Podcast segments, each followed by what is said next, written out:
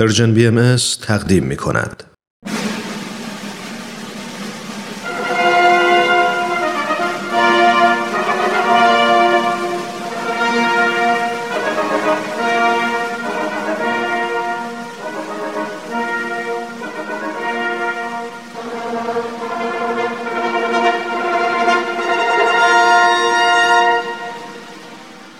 تاریخ به روایت مورخ من کتاب تاریخ نبیل رو از ترنم دوستم گرفتم که بخونم. این کتاب یه قسمت از تاریخ ایرانه که تا حالا نشنیده بودم. کتابو که باز کردم خود نبیل که اونو نوشته شروع کرد با من حرف زدن. خیلی عجیب بود. ولی خیلی هم برام جالب بود. این تاریخ یه بخش از کاری از گروه نمایش رادیو پیام دوست. تهیه کننده و کارگردان امیر یزدانی فصل دوم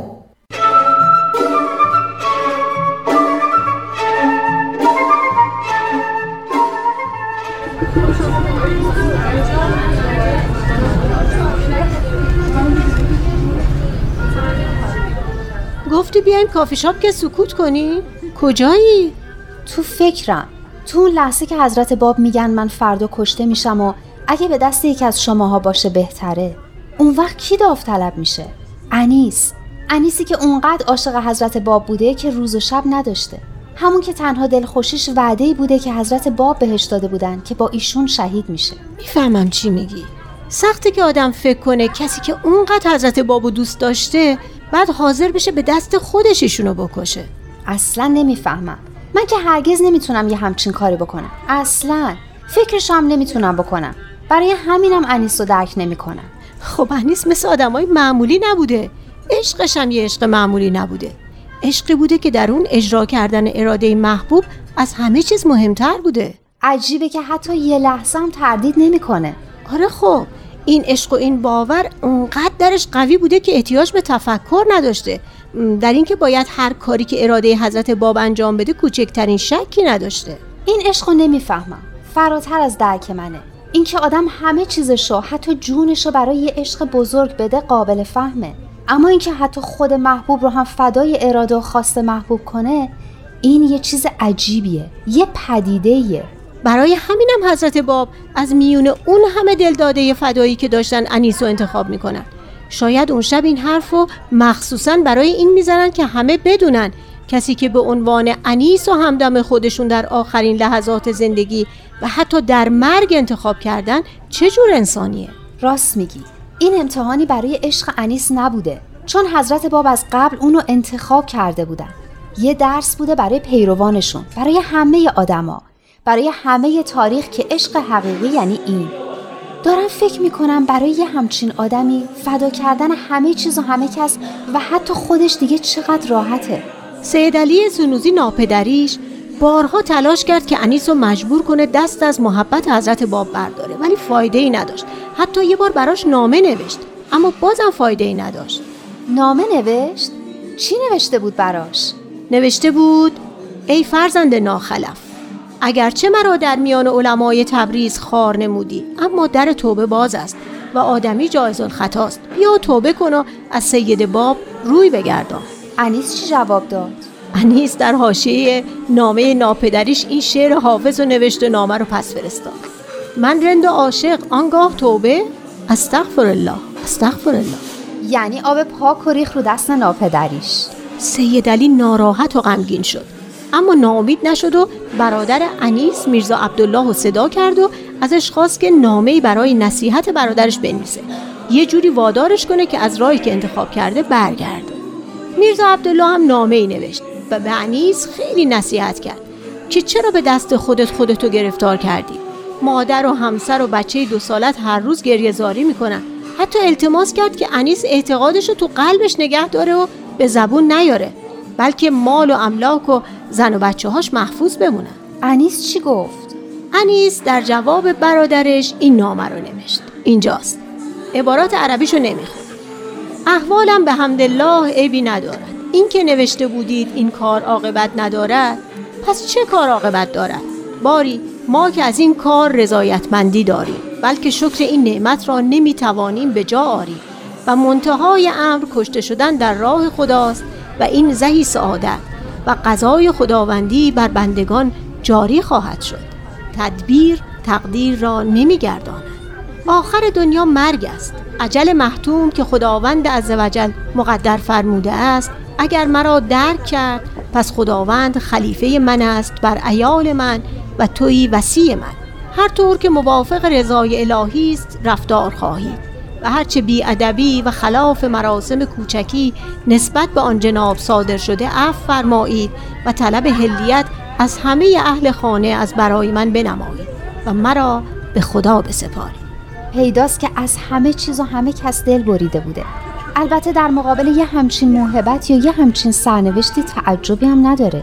یه حس غم و شادی عجیبی تو این سرگذشت است وقتی انیس رو می‌برن پیش ملا محمد ممقانی و بقیه علمای تبریز که فتوای قتلشو بدن فریاد می‌زده و می‌گفته دین من آن حضرت است و ایمان من اوست بهشت من اوست کوسر و جنت من اوست. ملا محمد محمقانی بهش میگه این سخنها دلالت بر جنون تو دارد. انیس جواب میده تو دیوانه ای که فتوا بر قتل موعود می دهی من عاقلم که در راهش جان فدا می کنم و دین را به دنیا نمی فروشم آخرش هم علما فتوای خودشونو دادن. بدون اینکه یه لحظه فکر کنن شاید انیس راست بگه. و اگه راست بگه دارن مسئولیت چه کاری رو روی دوش خودشون میندازن. آره متاسفانه همینطور بوده.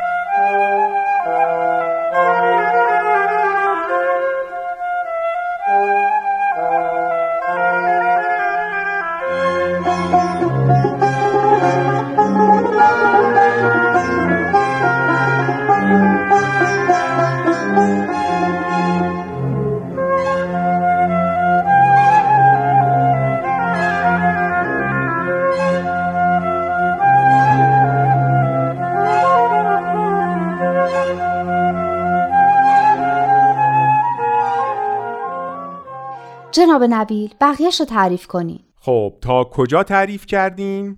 تا اون شب که حضرت باب به یارانشون فرمودن که جناب انیس با ایشون شهید میشه.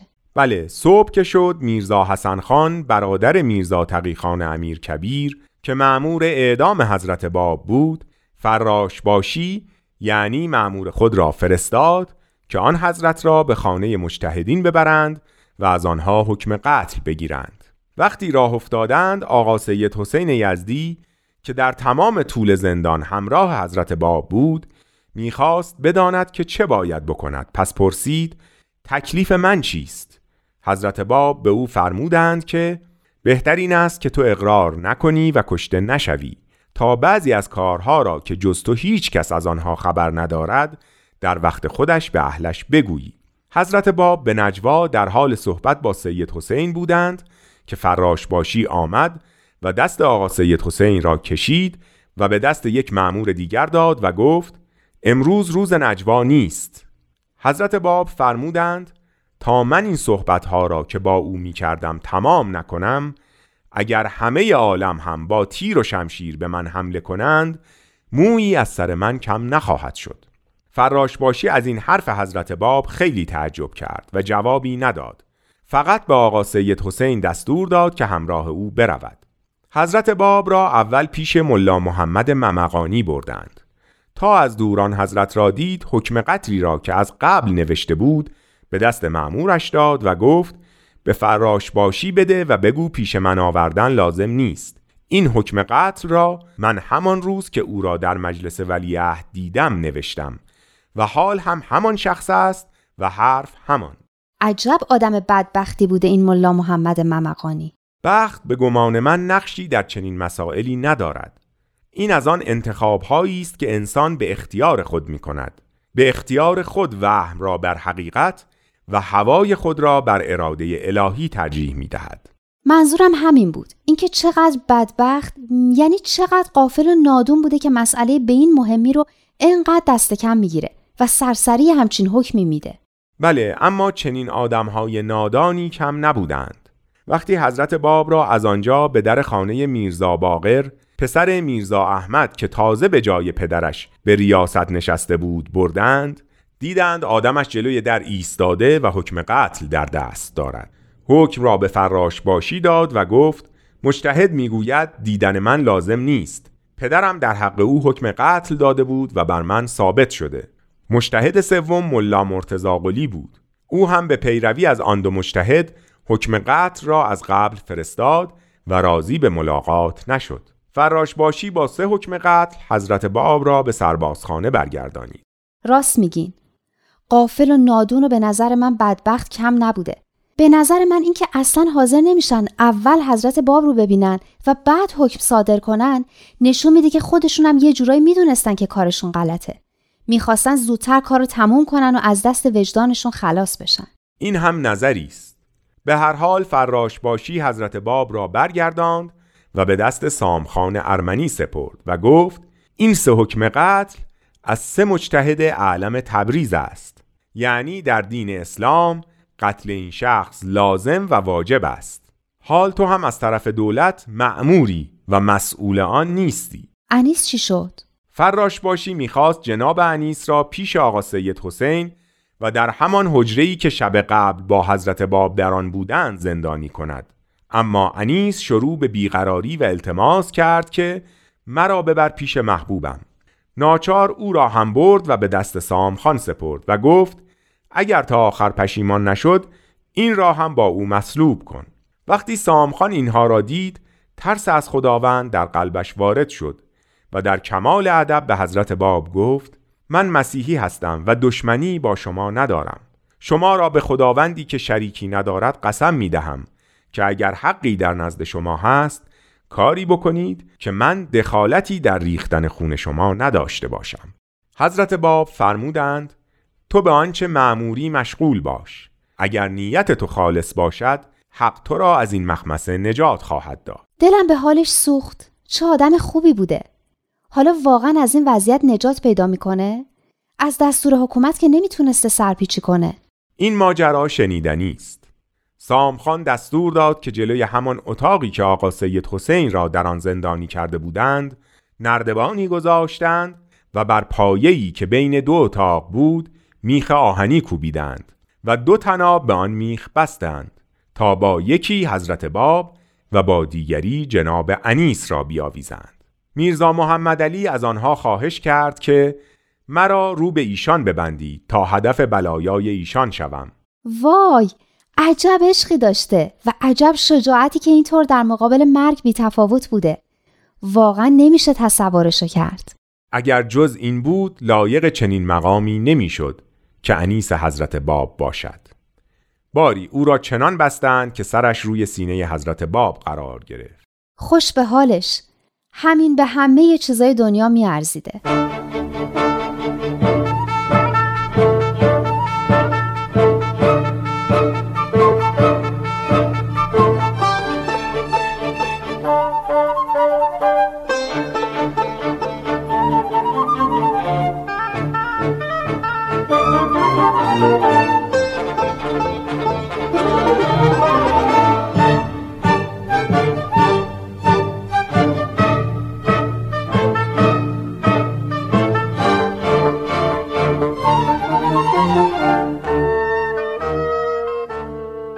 حدود ده هزار نفر روی پشت بام سربازخانه و پشت بام های اطراف جمع شده بودند تا این اعدام را تماشا کنند. سربازها در سه صف ایستادند. در هر صف دویست و پنجاه سرباز ایستاده بودند. به صف اول فرمان شلیک دادند. آنها شلیک کردند و نشستند. بلا فاصله به صف دوم فرمان شلیک دادند.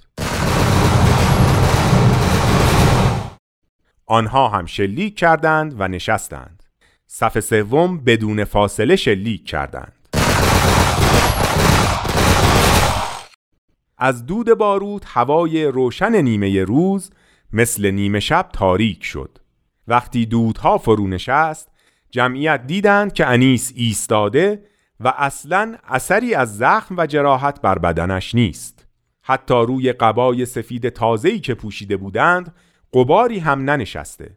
اما حضرت باب آنجا نبودند. چی شده بود؟ همه با حیرت گفتند سید باب غائب شد. وقتی به دنبال آن حضرت گشتند ایشان را در همان اتاقی که آقا سید حسین زندانی بود پیدا کردند. همان فراش باشی که گفته بود حالا وقت نجوا نیست دید حضرت باب با کمال اطمینان و آرامش نشستند و با آقا سید حسین صحبت می کنند. در آن موقع به فراش باشی فرمودند من صحبت خود را تمام کردم. حال هرچه می خواهید بکنید. به هدف خودتان خواهید رسید. فراش باشی از همانجا به خانه خود رفت و از شغلش استعفا داد و برای همسایش این جریان را تعریف کرد و همین باعث شد که همسایش که میرزا سید محسن نام داشت و از اعیان و اشراف تبریز بود ایمان بیاورد. من این آقا سید محسن را در تبریز دیدم. او مرا به سربازخانه برد و محل همه این وقایع را به من نشان داد. سامخان چی کار کرد؟ اون که خودش از حضرت باب خواسته بود که اگه حقیقتی باهاشون هست کاری کنن که در این کار دخالتی نداشته باشه. سامخان از دیدن این قضیه سپاه خود را برداشت و از سربازخانه بیرون رفت و گفت اگر مرا بند از بند جدا کنند که مرتکب چنین امری شوم هرگز نخواهم شد در این موقع آقا جان خان سرتیپ فوج خمسه ظاهر شد و سپاه خود را که به فوج خاصه ناصری معروف بود حرکت داد و گفت این کار را من می کنم و این ثواب را من می برم. عجب نادونی بوده این دیگه این وقایع نشان می دهد که همانطور که عشق و شرافت انسان حدی ندارد نادانی و جهالت او هم حدی ندارد باری باز به همان ترتیب قبل حضرت باب و جناب انیس را بستند و حکم به شلیک دادند این بار بر خلاف بار اول که فقط یک تیر به تناب خورده و هر دو بدون آسیب به زمین آمده بودند مردم دیدند که آن دو هیکل از شدت ضرب گلوله یک هیکل شده و به یکدیگر آمیخته شده اند. حضرت باب به آرزوشون رسیدن؟ بله آرزوی حضرت باب که بارها فرموده بودند. قد فدیت به کلی لک و رزیت السب فی سبیلک و ما تمنیت الا القتل فی محبتک برآورده شد. آرزوی قلبی انیس هم برآورده شد. بله آن جواهر عشق و محبت از این خرابه فانی به فضاهای خوش ربانی پرواز کردند. چه مردم بدبخت و نادونی بودن مردم تماشاچی که به صلیب کشیده شدن دوباره حضرت مسیح رو دیدن و نفهمیدن آخه اینقدر این خواب عمیق بود که هیچ چیز بیدارشون نمی کرد؟ حضرت باب بار دوم که می‌خواستند ایشان را به دار بکشند در پای دار خطاب به مردم فرمودند ای مردم اگر مرا می شناختید مثل این جوان که برتر از شماست خود را در این راه فدا می کردید من آن ظهور وعده داده شده ای هستم که آسمان کمتر مانند او را دیده. 313 نفر از اولیا خود را فدای من کردند. این 313 نفر همونایی بودن که از خراسان حرکت کردن و تو قلعه شیخ تبرسی کشته شدن؟ بله مرحبا. آن روز مردم این صحبتها را میشنیدند با این حال ایستاده بودند و تماشا می‌کردند. وقتی حضرت باب را تیر باران کردند باد سیاهی وزید و باد و خاک روز را مثل شب تاریک کرد به طوری که مردم راه خانه خود را پیدا نمی کردند. این طوفان سیاه از ظهر تا شب برقرار بود و هوا کاملا تاریک شده بود حضرت باب چند سالشون بود که شهید شدن؟ حضرتش در آن موقع به حساب سالهای قمری سی و یک سال داشتند. نهست خودشون رو وقتی 25 سالشون بود شروع کردن. یعنی بعد از 6 سال شهید شدن. بله مرحبا. شهادتشان به تاریخ قمری در 28 شعبان 1266 هجری قمری واقع شد. راست میگین ماه شعبان بود. امیر کبیر می‌خواسته حضرت بابو به شهادت برسونه که بعدش با خیال راحت روزه بگیره. واقعا که زهی خیال باطل. بله چه روزه ای که مظهر الهی را نشناختند و چنین ظلم آشکاری را در حقش مرتکب شدند و به جرم داشتن پیروان دلیری که تا آخرین نفس اعتقادات خود را انکار نمی کردند به دار آویختند و تیرباران کردند. واقعا بعد از چنین ظلمی دیگه چه روزه‌ای، چه نمازی، چه دینی، چه ایمانی؟